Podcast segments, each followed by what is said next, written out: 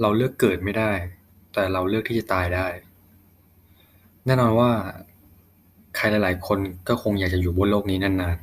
ๆ อยู่เพื่อดูตัวเองประสบความสำเร็จ อยู่เพื่อดูคนที่รักประสบความสำเร็จ แต่เราไม่รู้เลยว่า เราจะไปจากโลกนี้วันไหน หลายคนก็ยังไม่รู้เลยว่าตัวเอง เป็นโรคอะไร สุขภาพแข็งแรงไหม ไม่มีทางรู้ จนกว่าเราจะไปตรวจ แต่ก็ไม่ใช่ทุกคนที่ว่าจะไปตรวจ แล้วจะรู้ณตอนนี้เลย อนาคตมันไม่แน่นอน เราเลือกที่จะตายได้อย่างไร บางคนป่วย วันดีคืนดีก็มีรถพยาบาลมารับหน้าบ้าน วันดีคืนดี ก็ไปนอนอยู่โรงพยาบาลโดยที่ไม่รู้ตัว อาการหนักเข้า ก็จากไปซะดื้อเลย ทีนี้ แล้วมันเกี่ยวกับอะไรกับ การที่เราเลือก ที่ที่เราจะตายล่ะ แน่นอนว่าปัจจุบัน คุณเองก็คงเคยได้ยิน Nursery ศูนย์พักพิงผู้ป่วย หรือแม้กระทั่ง บ้านพักคนชรา เหล่านี้แหละ คือสถานที่ที่อยู่ลำดับสุดท้ายของใครหลาย ๆ คนในปัจจุบัน แต่ถ้าแน่นอน คุณลองวางแผนอนาคตสักนิดหนึ่งมีเงินเก็บและเกษียณ คุณก็คงไม่รอความตายอยู่ที่บ้าน หรืออยู่โรงพยาบาล จากไปโดยที่ไม่รู้ตัวหรอกนะ ลองหันมาลงทุนกับชีวิตตัวเองหลังเกษียณ เดี๋ยวนี้มันมี บ้าน ศูนย์พักพิง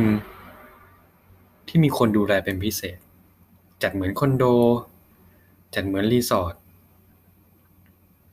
คุณพอใจที่อยู่กับโครงการนี้ คุณก็ไปอยู่ คุณพอใจที่จะไปอยู่กับโครงการนู้น คุณก็ไปอยู่ บางโครงการติดริมทะเล บางโครงการ มีสวนสาธารณะใหญ่ บางคน บางโครงการมีคนดูแลดี แน่นอนว่าคูคุณจะไปเจอสังคมวัยเกษียณอีกแบบหนึ่ง เป็นสังคมที่คุณเลือกเอง คุณเป็นคนยอมรับมัน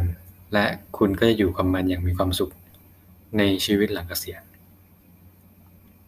อ้าวแล้วครอบครัวคุณล่ะ แน่นอนว่า คุณจะอยู่ที่นั่นไปตลอดชีวิต ก็ได้ หรือคุณจะออกมาหาครอบครัว หรือให้ครอบครัวคุณไปหา ก็ได้เช่นกัน แต่ก็ต้องยอมรับนิดนึงว่าสังคมไทยสมัยนี้เป็นสังคม ที่น้อยคนจะมีลูก บอกได้เลยว่า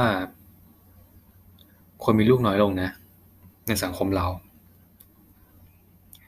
การที่จะให้ลูกมาดูแล ผู้ป่วยหรือ คนแก่ที่อายุเยอะ บางคนก็ยินดี บางคนก็ไม่ได้ยินดี แต่ก็ยังว่าล่ะ เราก็มีทางเลือก ที่จะไปอยู่ในสถานที่ที่เราชอบ เราเลือกที่จะใช้ชีวิตอยู่กับมันได้ เราเลือกที่จะ อยู่กับมันเป็นบ้านปลายชีวิตสุดท้าย เราเลือกที่จะตายได้ ดีกว่า เราไปอยู่โรงพยาบาลและเราจากโลกนี้ไปโดยที่ไม่รู้ตัว ติดตามช่องทางข่าวสารสนุกๆได้ที่ Winners Property หรือเฟซบุ๊ก Winners Property ที่ให้ข้อมูลด้านข่าวสารและข้อมูลด้านอสังหาริมทรัพย์